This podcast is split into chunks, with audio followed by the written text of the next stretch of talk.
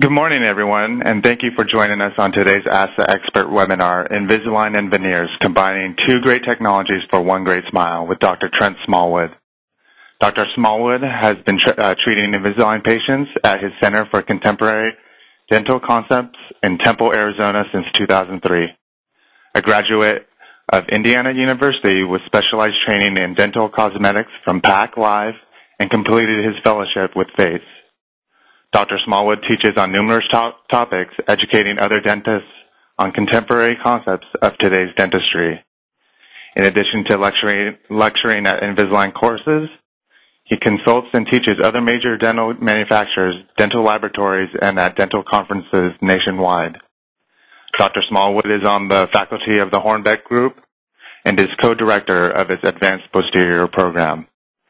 So without further ado, I'll turn the progr- program over to Dr. Trent Smallwood. Dr. Smallwood, you now have the floor. Thank you very much, Matt. I appreciate it.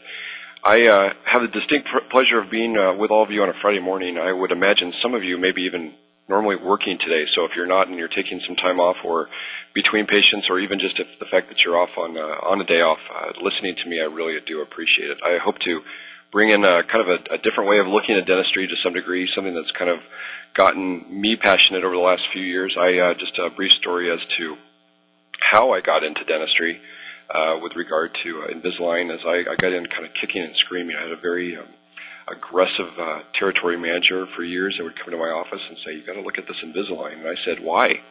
When I can just prep the teeth straight." That's kind of was my philosophy. If, if teeth, uh, teeth were malpositioned, I could just prep them aggressively, often induce root canals, in fact, to the point where I could straighten the teeth and place restorations over the top. And after sending an associate uh, to get a to uh, to get certified at the time it was a two day program uh, with Align, uh, really honestly just to get my territory manager off my back, um, he had 30 to 40 cases within about four months in my practice. And so we are excited about that, but I had nothing to do with it. But then as things happen, I let the uh, associate go, which often occurs, and I was all of a sudden thrust with um, 40 cases that I had to deal with and six um, checks the following week. So uh, Jerry Ziles, my very uh, tenacious territory manager, got me up to, I believe it was um, uh, Seattle, and, uh, and I got certified. And on the way home, I was thinking, you know, I don't have to prep these teeth so aggressively anymore. So it was really exciting for me because I had this epiphany, paradigm shift in my own practice where I could move the teeth, or at least the idea was to move the teeth into a more ideal position, and then I could restore them much more conservatively. So that's what I'm going to talk about today. Um, I'm really excited about this because this is a topic that is always exciting for me. And at this point now, I in my practice, I would say about 40% of my my um, uh, restorative anterior cases are done using Invisalign as a first phase, with veneers to follow. And that's what I want to kind of show today. I think probably to start more than anything is the idea of establishing what a niche practice is or what you enjoy in your practice. In my in my case, for me, a large part of it was the fact that I enjoyed doing dentistry that was more conservative. I was taught that every silver filled tooth was just a baby crown, and I realized that we could do far more conservative dentistry with the use of inlays and onlays. And conservative was always my big approach if I could, but I was taught to basically, I hate to say this word, but butcher teeth into, like I said earlier, to being straight taking 80% of the tooth away to be able to restore it. And like crowns are uh, so aggressive, I found ways to be able to find my practice within. Um, and, and then, of course, for me, Invisalign in 2003. I can't believe it's already been 2003, seven or eight years almost. Uh, it seems like just yesterday. But for me, this is also a liner only type of practice that I have that doesn't compete with anything else in your practice. So it's really been a, an incredible journey for me to where now I've introduced uh, Invisalign as well as Invisalign with uh, combination restorative. When I look at the fact that restorative differences, this everything that you see today are all my cases, good and bad. This is one of the first cases that I did, I think probably within the first 15 or 20 veneer cases, and I had learned beyond what um, uh, the anterior teeth were. We were taught in dental school that the anterior teeth were 6 through 11, and in this day and age, when you smile, the smile zone is well beyond those six teeth. And so I learned the idea that we have to go further back to achieve a more beautiful smile. I just had that this time, with the picture that you see now, I hadn't quite figured out the fact that teeth could be monochromatic, over-contoured, and, for lack of a better term, look like chiclets. And I felt that I could probably improve upon that. So for me in my practice was using the same material. The last picture was Empress, and then looking at this picture that you're that's coming up now. This is the same material, just used in a, in a little, little, bit more conservative manner. And this was actually the first combination Invisalign veneer case that I ever did uh, on Danielle. And I'm going to kind of go through her case as well as another one, as, as well as bring other points that are going to help you with your own Invisalign cases with restorative and just Invisalign only that make you look at the aesthetics a little bit more, which then leads into the function. That's kind of the excitement of all this. It has, whether you're, you're motivated by cosmetics, you'll have a functional byproduct, and if you're if you're motivated by function, which I am, then you'll have a cosmetic byproduct. I'm going to kind of hit both. But I used to be very cosmetic based, and now I'm more functionally based with a cosmetic twist that will always come within it. So that's kind of the, the idea and summary of what I'm going to talk about today, and it's uh, been just a, a passionate position for where I've gone. Now, power pearls, these are things within Invisalign that make your life a little bit easier. Of course, our primary topic today is the use of uh, restorative. I have many pearls that some of you have even maybe even heard uh, me speak before, whether it was at the summit in Las Vegas a couple weeks ago, which was phenomenal, or uh, whether it's been at uh, some uh, continued or uh, Clear Essentials One training programs, or even just some some study groups that I've done. The idea is to look at restorative. Now, granted, the economy has changed things to a degree. I mean, at one point in my practice in Tempe, I'm in Tempe, Arizona, and um, one point I was doing about 8 to 10 10 veneer smiles per month and 2 to 3 full mouth rehabs. Now, that's dropped by about 30% in my practice, but I'm still doing a lot of restorative. And looking at what you see, for example, here, we can see that the idea of, of conservative preparation, all being my preparation in the upper left, you can see what I thought was, uh, I, I would at least call them veneers in the beginning, but because I would spend so much time preparing the teeth before you knew it, most of the enamel was gone. And then more towards the, the center left, I got a little bit more conservative. And then, uh, of course, the upper middle was even more conservative. And then still 60% of my cases are on the lower right side where it is more conservative, but still aggressively prepped. So I realized that I could do things just a little bit better if I were to move the teeth into a better position. So the combination for me of the Invisalign restorative was really a powerhouse in my practice. And as I said earlier, 40% of my practice now with regard to restorative comes from uh, basically an Invisalign pre or, or, initial phase followed by restorative. Now that said, how do I do this? The idea, of course, um, as as I have always been big on, on teaching, is to make a process simple, reproducible, and predictable. I want to be able to do that every time. So, of course, Invisalign was the first phase. And how do we look at that? So we're going to look at a couple of cases, and then I'm going to break it down even further. But initially, with Danielle, this uh, was actually a Miss Arizona winner in 2004, early 2004, about two or three months, four months after I had been certified at Clear Essentials she come to she had come to me the winner as Miss Arizona. She's going to go to the nationals in several uh, months, and she wanted a better smile. Now you look at her smile, and we're going to break this down a little bit further. But just initially, beautiful girl, but she has some issues uh, with regard to uh, buccal corridor issues, uh, malpositioning, uh, reflexive and deflective zone issues, and so the idea was to to. But she also wanted conservative. She was very worried about having her teeth uh, aggressively prepped. She had never had a cavity in her life and so she wanted something that was going to be conservative, yet beautiful, of course. And patients put demands on us all the time like this. So we've got to be able to figure out what we need to do to be able to achieve these uh, this end. So in her particular case, we only had put her in Invisalign for about four months, three and a half, almost four months, and this is the post Invisalign. Now it's not what's great about the combination of Invisalign with restorative is you don't have to be perfect. You just need to be close. That's the beauty of this, is the restorations, if preset as to what and the number of restorations we're going to use is predetermined. And I'll get into this a little bit further and prepaid for because that's I think that's important too.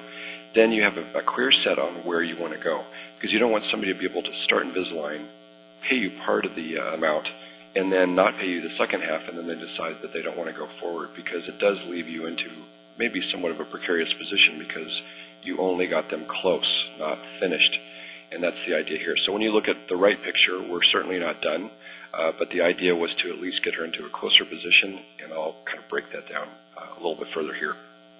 So Danielle's issue was, of course, she didn't quite articulate it quite like this, but she said that uh, primarily her issue was the fact that her teeth had a strange horizon, or they were up and down, more or less, and, and really what she was trying to say is asymmetrical gingival heights and incisal positions. The gingival zeniths were also an issue. Low value of 7 and 10 primarily because they were tipped lingually, slightly retroclined, so as a result they had almost an endodontically treated look. So they appeared darker. You can see that in this film to some degree, but um, it is something that she had an issue with. Plus, her uh, canines were almost as wide as they are long, and she had a fair amount of wear on them. So she did have a, a COCR discrepancy, which I don't feel like Invisalign you can fix occlusal issues, but you can certainly improve them. And it's contraindicated to treat TMD issues with Invisalign, but I will tell you, after doing hundreds of cases, I now do that, and it can be done predictably as well to help you at least move into a better position. So these were her concerns. So what I did is using Photoshop, I actually superimposed here, you'll see in a moment, her after Invisalign over her pre-op and it gives you at least a little bit of an idea of where we were trying to go. And the transition it was was I was more or less post Invisalign. We got the gingival heights into a better position. The incisal line is still not ideal, but we're going to re, uh, replace that or fix that with uh, restorative. So going kind of backwards here, you could see the extrusion of tooth number seven. We also intruded four and five. In retrospect, I think I would have intruded four and five just slightly more. But here I have more or less the post-op superimposed over the pre-op so you get an idea of what we did. So we, for example, uh, intruded number nine to get a better gingival zenith. These are things that in the restorative phase I can get closer also using a laser, but using Invisalign because if you intrude a tooth, for example, one millimeter, the gingival or a periodontal apparatus will follow it.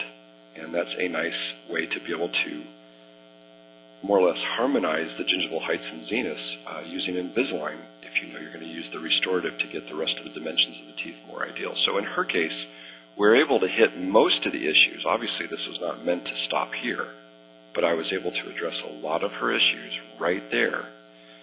We weren't able to hit the value of 710. That was still obviously something that's going to be worked out more into the uh, restorative, but it gave her a great idea and a great position on where we were going. She was thrilled already where, uh, as, as far as the progress at this point. So that's only half the treatment. So from a lateral view, you can get somewhat of an idea here, more of an extrusion of tooth number seven, intrusion of four and five, a better rotation and positioning of the canine, and then a better position of eight and nine. That is just basically what we're looking at doing. And the great thing about Invisalign is I don't necessarily have to depict or tell them all these things. I just ask them to create an ideal. And some of you that have listened to me before know that I'm very big on expansion uh, I use IPR less than 2% of the time because I just don't feel like it's needed. And I use proclining when when necessary, but I can't use that excessively because it can create an axial inclination issue, which uh, most of you will know that if we draw a line through the long axis of the tooth, we want it to converge to the belly button, and that doesn't always occur. And so if we're able to bring that into the belly button, it gives you more of an ideal uh, both aesthetic look and functional look. So in this particular case, superimposing one over the other, you can get an idea visually of the movements were minimal, but they were effective. And again, this is why I only do this on 40% of my cases. I can't do this on all of them because A, because uh, of financial reasons, patient, all patients can't do it, or just because of the fact that the phase of the treatment will be far too long. So there are various elements that will affect these type of cases, but at 40%, I think is substantial. Now, here we have Danielle to summarize kind of this particular case, this being my first case. I have two types of more or less um, veneer combinations that I do. One is this type of set where it's minimally invasive. And you'll see the preparation design is far more conservative than I even showed on those pictures earlier. And then the second phase is an absolute prepless case. But here's Danielle preoperatively. And then as we move into the preparation element, you can see here, basically it's a minimal preparation. And all I did was score right towards the gingiva, as you can see. And then interproximally, I just used a 392 burr by Axis or Brasseler. It's a mosquito burr that just barely breaks the contact at less than 0.1. Uh, actually, I shouldn't say less than 0.1, 0.1 to 0.2, depending on which part of the burr that you use and then just basically an end result that is very conservative. I do not need to even numb the patient when I place. I always numb the patient before uh, at preparation stage because I like to usually contour the gums to some degree. But final restorations are done in, as you can see here, we did 10, very natural, uh, very aesthetic, all in enamel, which is nice. The only area that would sometimes be prepared would be the incisal, which I'll kind of explain that uh, a little further as we go. Uh, just based on dimensions. Now, the second type of case is a non-invasive, completely prepless case, and this was Elaine. Um, and Elaine had kind of interesting story. She had lost her husband uh, several years prior, and she had not uh, been dating, uh, so to speak. But one thing that was interesting about Elaine is that she had a sister in Texas that had just recently had her teeth veneered. And she went out there to basically spend time with her sister while the procedure was being done and making it sound like a, a large medical procedure, but she wanted to be there for her for support. And while the, her sister was going through the provisional stage, the teeth kept falling out, the provisionals. And then once the final teeth were placed, those kept falling out. So, of course, this has been something that plagues dentistry all the time, and it's usually based on adhesive issues and or uh, occlusion. But in Elaine's case, when the teeth would come out of uh, Uh, in her sister's case, she was appalled by the preparation or lack of tooth structure that was supporting underneath, and she just said it just looked terrible. It looked like these teeth were just never going to be the same. Plus, her teeth, the, the sister's teeth, were overly white, valued, and over contoured. So she came to me because she had found me on the internet, actually, knowing that I do more conservative type of dentistry, and she said, I would like to have more of a presence in my teeth, but I don't want you to have to aggressively prepare these teeth, and I'm really worried about them falling out. So I had to reassure her that we could get past this. And so she was open to the idea of using Invisalign first. So in, in Elaine's particular case, what we did is pre-Invisalign, as you're uh, seeing here, is where she started, and then post-Invisalign, which is only about three months later, and using the um, restorative uh, uh, treatment of Express, Invisalign Express. If any of you have ever used that, it's a wonderful product, but it's a very dangerous product in the sense that you get no frills really with it. You have one shot to hit this, and it's got to be less than 10 aligners. If you don't, you may very well have to start again or pay for it again. So Invisalign Full is usually the, the, the preference for me with restorative, but in this particular case, uh, she was already in a fairly good position. So what it leaves is now with these restorative combinations, as I ask, and I'll reiterate this again later in a, in a few moments, that I ask for a, uh, a three degree retroclined position and, and this is in, in addition to expansion and to achieve uh, normal ideals. In fact, when I do every case in Invisalign, aligner only or in liner with a restorative,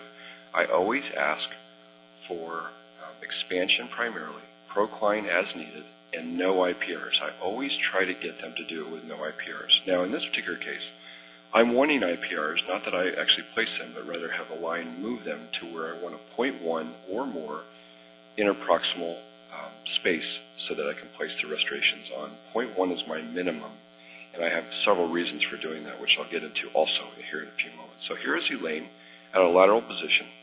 Excuse me. And then from the straight position, you can see her teeth are already slightly retroclined anyway, which is a great case, great selection for this type of scenario. But after three months, uh, or about 12 weeks, this is where she ended up. So what you'll see at the bottom there is that we're at a, a three degree retroclined, what I call reposition, with a 0.1 millimeter diastema. Sometimes those 0.1s are closer to 1 millimeter, or they could be closer to uh, 0.5. It really depends. I don't actually tell them. I just say a minimum of, and then there, and then Align, and the technology will more or less move the teeth to that uh, more ideal position. The reason I use three degree retroclined, I started at seven, but as many of you can imagine that are more versed in occlusion, I was starting to have some issues with the envelope of function. I have found now in 142 cases that I've done that at 3 degrees, I'm allowed about 0.5 millimeters of facial. You can imagine a 3 degree retroclined position. I'm allowed about 0.5 millimeters of facial porcelain as a result of this. And most of you probably use Empress or A press ceramics. Uh, even uh, feldspathic is fine, but they require usually about a 0.6 manufacturer suggests. Well, I've gotten it down to 0.2 as long as the um, the, the tooth is not uh, overly uh, low valued uh, as you might get perhaps show through.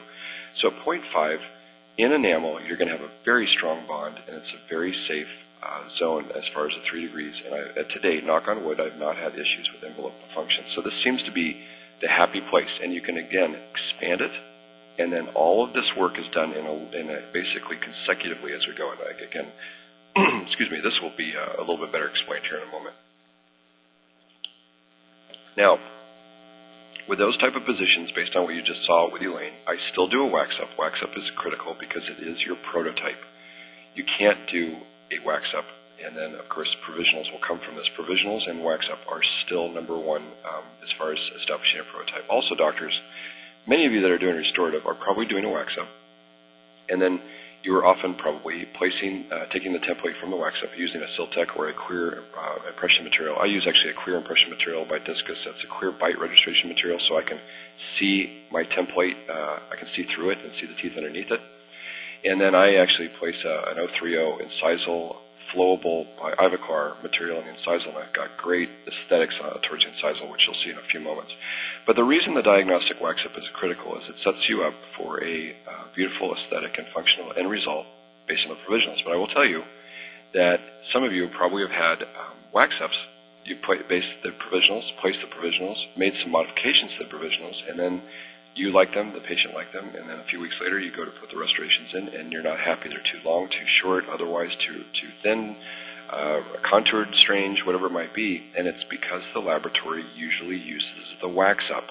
The wax up is obsolete as soon as the provisionals are made. So, just as a kind of a sidebar, doctors, I would suggest always taking the wax up out of the case as soon as you send it back at the prep stage. Do not include that wax up anymore. What I like about that is I'm able to use then the wax up uh, in the future as reference for other patients. For example, if they have space between their teeth or they're uh, rotated incorrectly or malocclusion, I can take a wax up. I have about 150 of them on this beautiful cabinet in my office. And I just take a before, basically, a pre-op and a uh, wax up, and I show the patient, and they get a chance to see without having to go through the whole rigmarole of a, of a full diagnostic. It just gives them a, a very quick visual. I have the same view and feeling with showing patients ClinChecks. I never show patients ClinChecks because it confuses them. They don't understand what they're seeing, and they can be very confused by that. I also don't use it to sell the case. I would prefer to use the patient case portfolio, which you can download off of AlignTechInstitute.com, um, and that is 16 smiles that give you a visual idea with a ClinCheck and a modified ClinCheck of what you can do for them. So the wax ups are critical from a restorative standpoint but take them out as soon as you prep the teeth. Critical, because if not, there'll be a dimensional change. But that also means in your provisionals that you've got to take an impression and a photo of those provisionals so that you can show the uh, the ceramist what you're looking for and what ideally, hopefully, you've gotten pretty close to what you're happy with and what the patient's happy with. Now, the, the reason I break contacts or, or I have Align open my contacts, for years, at least I was taught, that uh, breaking contacts was not something that we always did. We would try to be more conservative and create less in the way of uh, contacts. I no longer feel that way because I feel contacts, at least moved open or created with a burr, are critical because one is you'll get a good impression. If you have not broken the contacts, impression you could potentially get at the uh, gingival embrasure, and then as you pull it, it tears. You can't tell it tears, but it does. Also, the provisionals will lock on. If, for those of you, I did a lot of cases that were basically without uh, breaking contacts, and I would have the provisionals um, fall off all the time because just the interproximal contact was not enough to hold, and they'd often break. The next is the ceramist will give it'll give them room to be able to create different or changes in the dimensions if you need that. And most teeth I feel do need that usually. Not that all teeth need to be bigger, but they just need to often be a little bit better in the way of proportions. We rarely see an ideal per, a gold proportion with patients, so it, yeah, they can be manipulated if you have a little bit of space. And the last reason for me, at least, is it gives the room to create perfect eyes. Um, if you remember from dental school, I at least had to make some of my, I've been practicing 15 years. Man, I can't believe it's been that long. 15 years. And I had to make some of my own crowns, and I had to, of course, create my own dies. Well, I will tell you that that was not the easiest thing in the world either because of the fact that sometimes if I didn't break contacts, I would have to actually saw through my margin and that occurs sometimes as well with ceramists if you don't break contacts. And as a result, they can denature your margins, which will lead to potential failure down the road. Not initially, it's when you see it three years down the road. And some of you doctors probably know what I'm talking about. To give an idea of the retrocline position from a lateral side, basically we have just angled it in or retrocline them about three degrees. And all you have to do is tell the laboratory or Align that, and I'll show you how I do that in a moment. But this is more or less the concept visually on what we're trying to do. In addition to that, what it does, it gives you a little bit of an uh, uh, easier idea, uh, better idea of identifying with what I've got here. That retrocline position is just tilting in those teeth just slightly to allow for the porcelain to finish on the outside of, for example, the 8 or 10 teeth that you're going to be working on.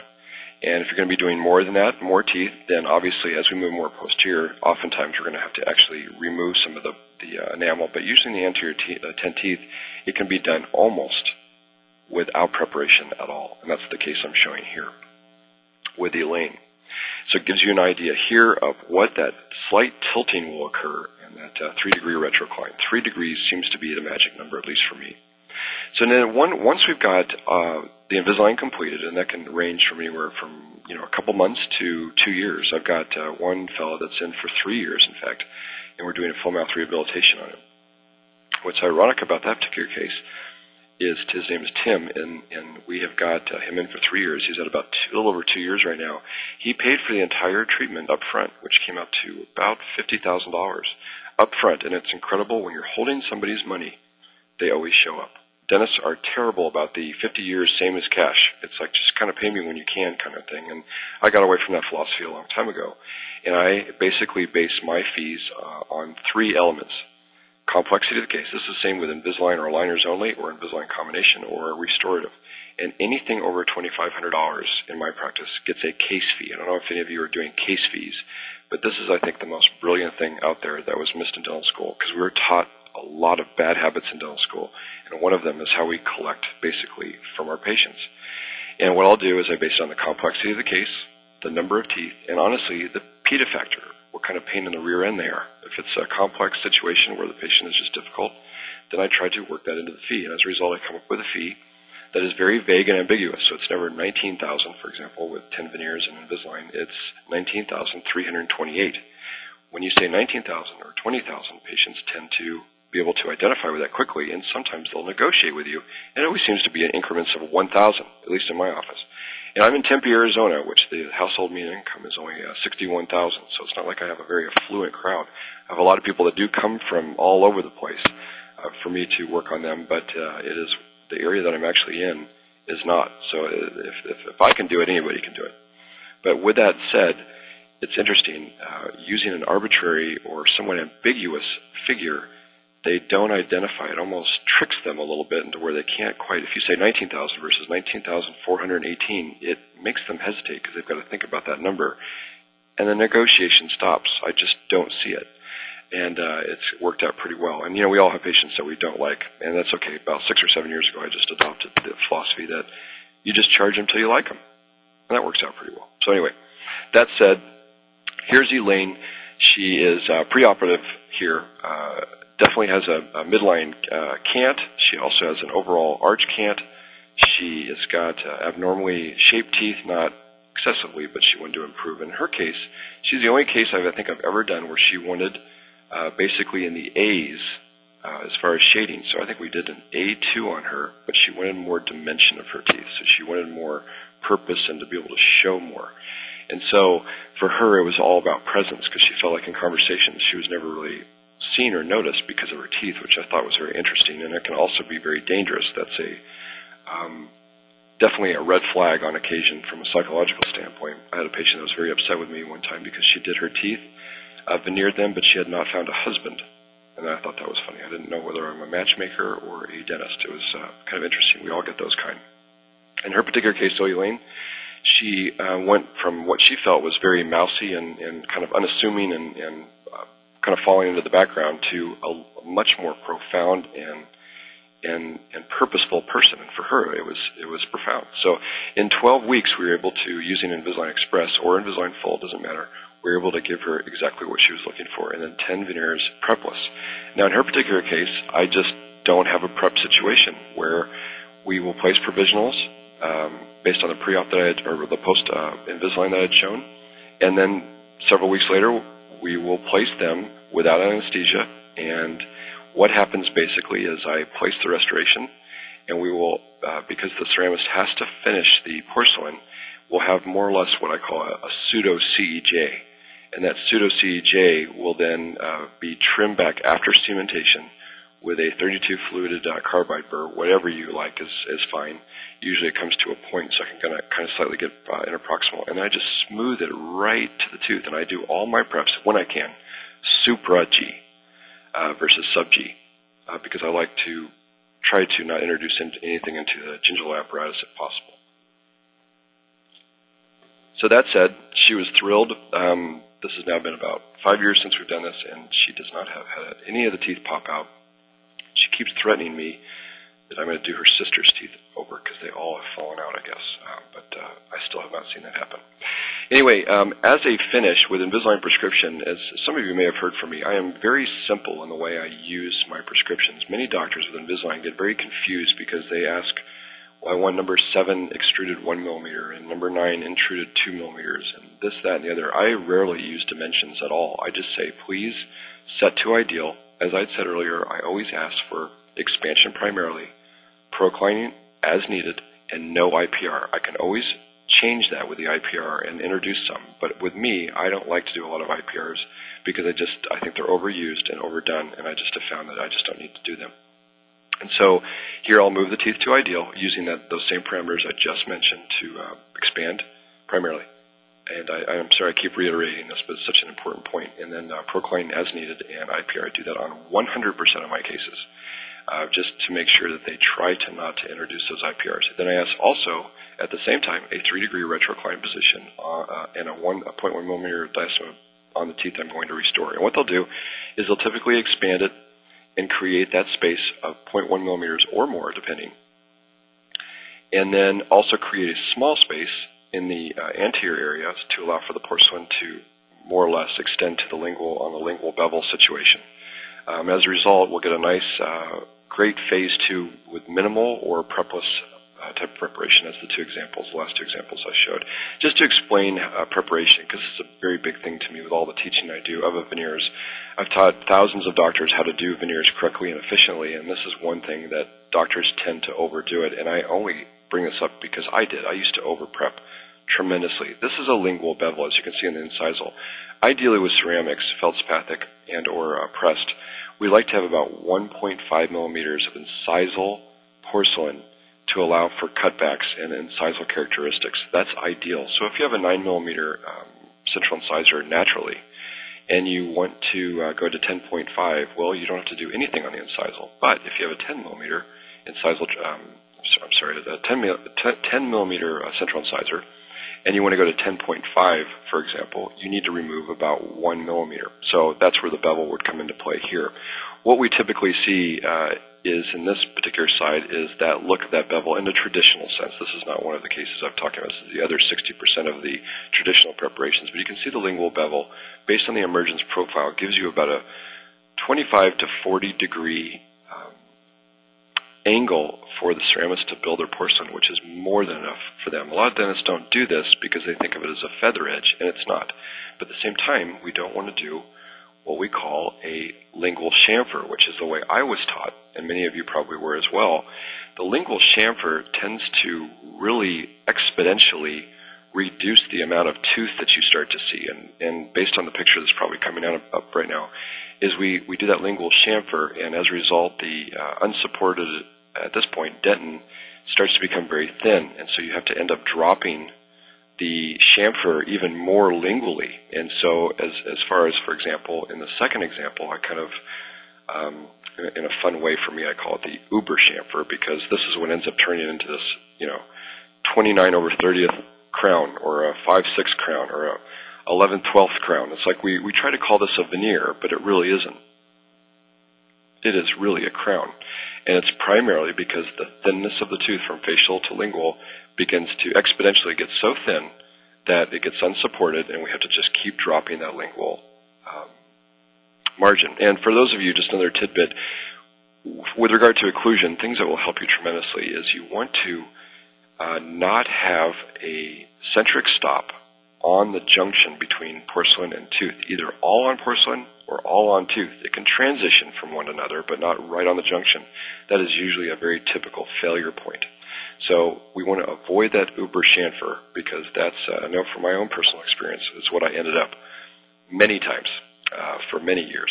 So just remember the uh, incisal bevel is always the best, most conservative, and really uh, functionally the best uh, for longevity and bond strength. You've got plenty of surface area here. You do not need to cover all of these teeth with crowns, as many of us were taught.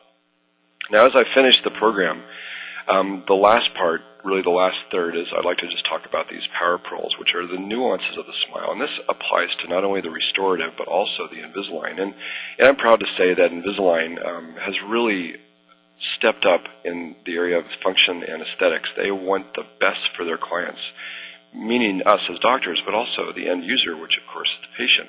And now with approaching, I believe, 1.8 million cases completed, which is a phenomenal number, it is really an important element to be able to see what in your practice will set up the next case. I know for me, I do a fair amount of marketing, but most of my marketing cases that I do, both restorative, combination, and just Invisalign only, is referrals from patients I've already worked on.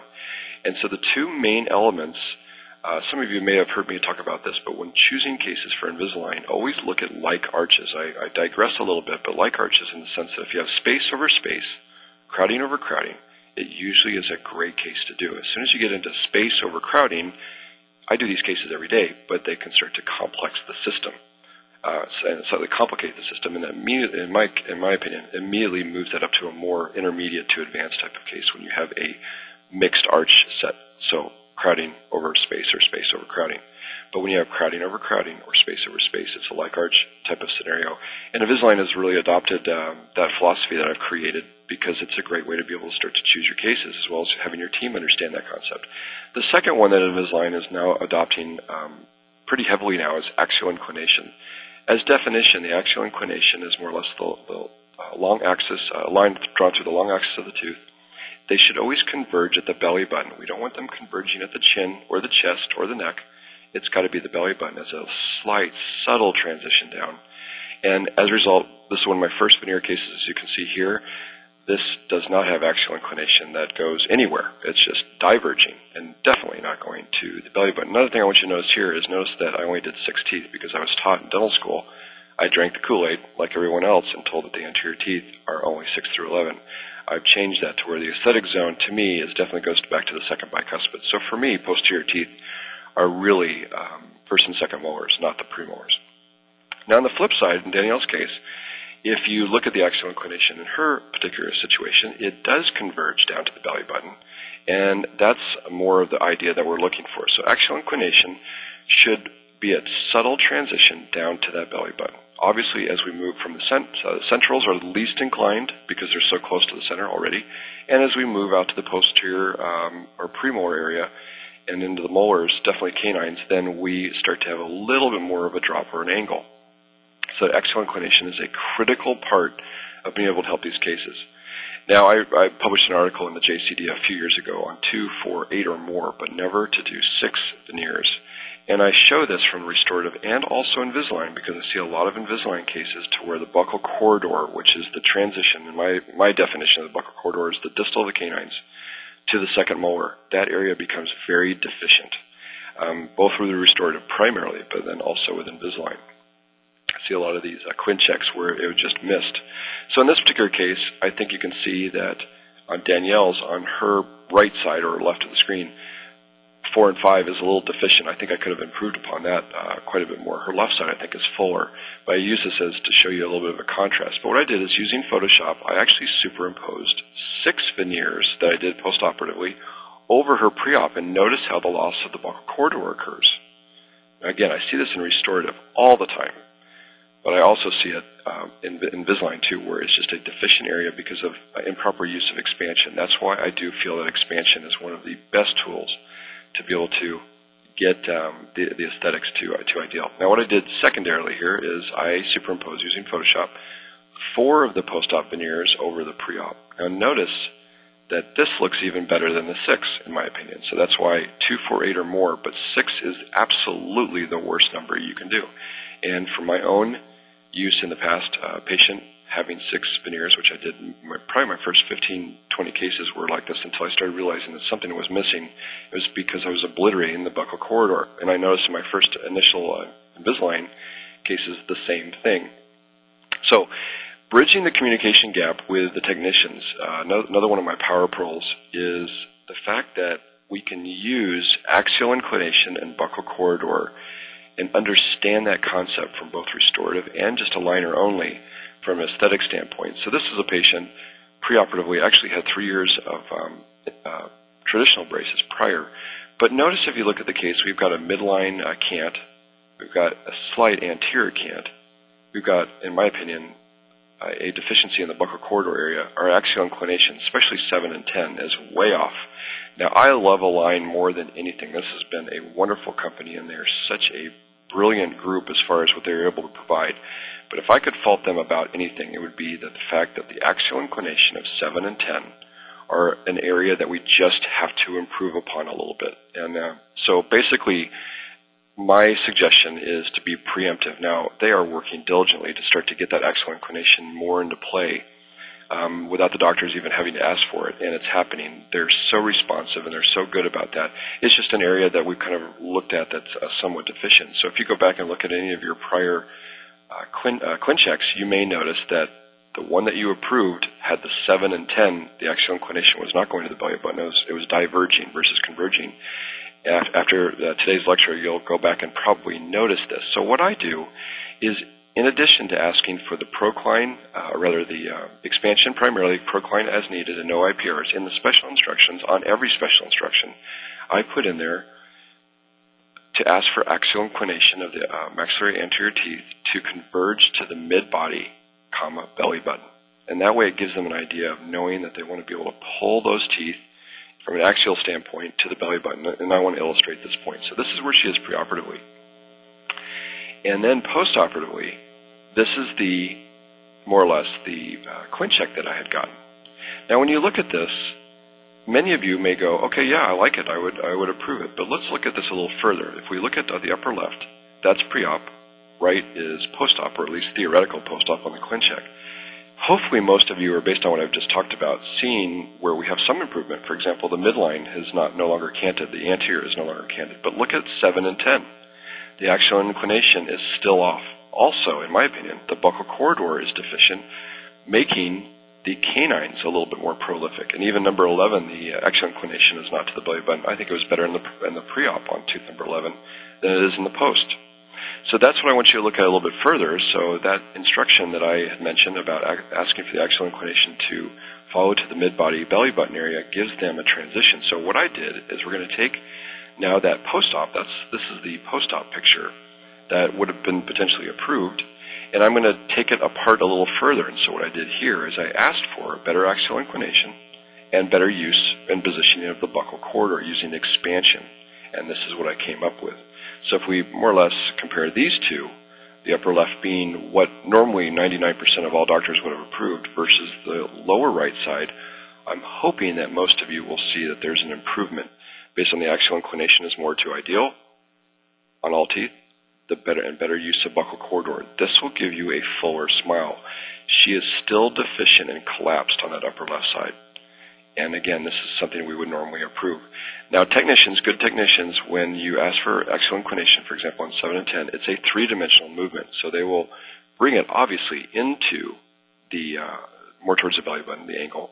But it also opens up the gingival, rather the incisal embrasure a bit. So they have to rotate it back in lingually, usually, to be able to achieve this. But if you can see, hopefully, the difference between the upper left and lower right, it just gives a better overall aesthetic result. And these do make a big difference. It's a difference, in my opinion, between an A minus smile and an A plus smile based on the, the teeth dimensions without doing restorative. You did the best that you could possibly do on that lower right. The only addition I would do is I would tend to do some gingival contouring on 7 and 10 to create a little bit better, rounder position. And then I would probably work on the premolars just a bit as far as um, doing gingival contouring with a laser. But other than that, I don't know how much more you have to do to be able to get an ideal scenario. So when we go basically where we started pre-op to post-op, a fuller, better scenario overall, and just as a result, you're going to have a happier patient. Another case, just uh, briefly to look in the same situation, is we want to be able to make sure, based on those instructions I've given, to get a nice position and good use of buccal corridor. This is a massive class 2, uh, Div 2, and the patient was much happier. A lot of issues, still overbite and whatnot, but we were able to improve it tremendously, other than the gingival contouring that we haven't done yet. But again, looking at that axial inclination and then also proper use of the buccal corridor makes a tremendous different end result. And then just use of the gingival uh, architecture at the uh, at the end result too also makes a big big difference. Now, to more or less um, look at finishing how I contour cases, both uh, with contouring, I, I, do this on 95% of my Invisalign cases. And restorative, I work it in. So uh, shape of the teeth is really important. I, I published a, a, couple books a couple a few years ago. One in 2003 called The Platinum Paradigm. The second one was Platinum Paradigm 2, that more or less help patients and ceramists and doctors, as well as team members, understand a lot of the parameters that I've talked about today. So it explains about what buccal corridor is and um, axial inclination, line angles, and, and the need to basically maximize aesthetics to ensure good function. And it has also examples of teeth in within uh, from a restorative standpoint, and then also a contouring standpoint for aligner only. So I'll usually send one of my my um, uh, patients uh, home with a couple of copies of, of shapes that they like, and uh, you are able to then look at how you would contour these cases. And for example, though male and female teeth are not different, um, there isn't a masculine tooth versus a feminine tooth.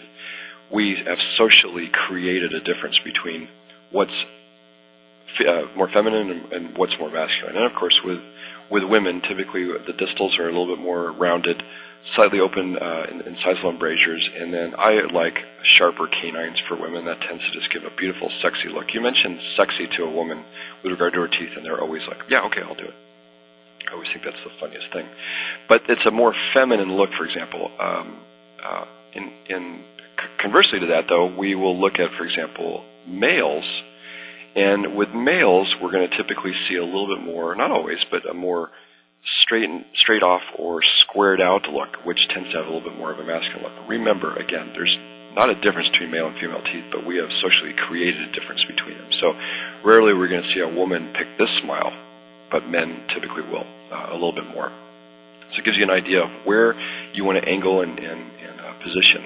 Going back to what I had said, I still provisionalize every time. This is basically how I even got into speaking uh, years and years ago by developing a technique that creates incisal characteristics, just like what you see here, um, that will more or less create incisal characteristics uh, and then an end result that is more towards ideal. So here we have, uh, after three days, you always take an impression and take photos to, to be able to send back to your laboratory, and you never send back the wax up again. Keep it at home take the pre-op out, use it as an example of what to show patients in the future. So staging of the case, um, for example, in this patient, we intruded uh, using Invisalign. I think it took about seven or eight months. So after intrusion, I can only go so far. Um, what I basically did is, uh, at that point, then we then pr- provisionalized, as you see uh, here, that's coming up. And then the final uh, element is where we more or less go to final restorations, which should ideally emulate what you've already done and that the idea is to be able to create an incisal position and a conservative restoration based on the use of Invisalign in the, in the sense of what we've kind of talked about today. Now, just as uh, as I finish here, the one thing that I have to say is, in this day and age, you have to cover your rear end, and Invisalign has a wonderful consent form, which is very informative. But I have a four-page um, consent form that doesn't deal with just Align; it deals with full mouth rehabilitation, root canals, uh, extractions. I'll tell you, I, I don't do a lot of extractions. I mean, unless I can pull it out with my fingers, I don't do oral surgery. Um, and then endo, I do very little. It's really when I'm pressed by a patient, but uh, it's hard to read these. But they all have uh, concessions in there that that say basically that you'll wear your aligners. Uh, if you don't, your warranty could be uh, null and void with restorative. If you don't come in for regular routine uh, six month or four month cleanings, whatever you're set, that it can also warrant or you could lose the warranty uh, based on the fact that you're not keeping them up. It, could it says in here that you um, cannot sue us, you can't um, take us to the dental board, and you could potentially die. Not to sound extreme, but it's kind of funny with this. I wrote this, and then I had a um, an attorney more or less legalize it, and it's just it saved my rear end a couple of times with patients that were trying to pr- press. I had one patient that was very upset about Invisalign because her teeth weren't moving, but she was only wearing them nine hours a day, and that's all she said she could ever wear them and she had never disclosed this to us before, so she was upset with me. And I said, "Here it says that you signed Kim that you would wear these things uh, 23 hours a day." So, if you have an interest, just email me uh, at tsmallwood at uh, qwest or qwest.net, and I'd be happy to send you a copy of these. They're in Microsoft Word, so that you can edit them. And um, and if you have an interest in the Platinum Paradigm books, uh, you can purchase those if you just email me or go to uh, to my website, which I'll show at the end, if I have an interest in just uh, visually showing how you can change these type of smiles, uh, will sometimes help you. In closing, I just want to thank all of you for listening. It's a little bit different. I do a lot of speaking all over the world on full mouth rehabilitation with uh, and also with Align and everything in between. And it's a little different uh, speaking one way without questions uh, necessarily coming at you or interaction of the group. But I appreciate everybody being hopefully attentive. Hopefully nobody fell asleep on the other end. And I do appreciate the fact that you're spending the time uh, and effort to get to know uh, me a little bit today and then listen to the type of things that I've taught you. And hopefully you can uh, go home and take some of these with you, some of these uh, pearls and ideas to make your life and your practice a little bit better. Please don't hesitate to uh, email me at tsmallwood at qwest.net at any time for anything that you might have, any questions. I'm always happy to help. Uh, dentistry has been great to me and I'm always happy to give back. And so I urge you to uh, take full advantage of that if you have an interest. And then if you'd like more information on um, on uh, uh, a lot of what I've talked about today and other things. Uh, MasterTheAestheticExtreme.com. You can certainly um, uh, log on to that too. Dr. Smallwood, thank you very much. It was a great presentation. Thank you. I appreciate it. And we look forward to seeing you on another Expert webinar. Thank you very much.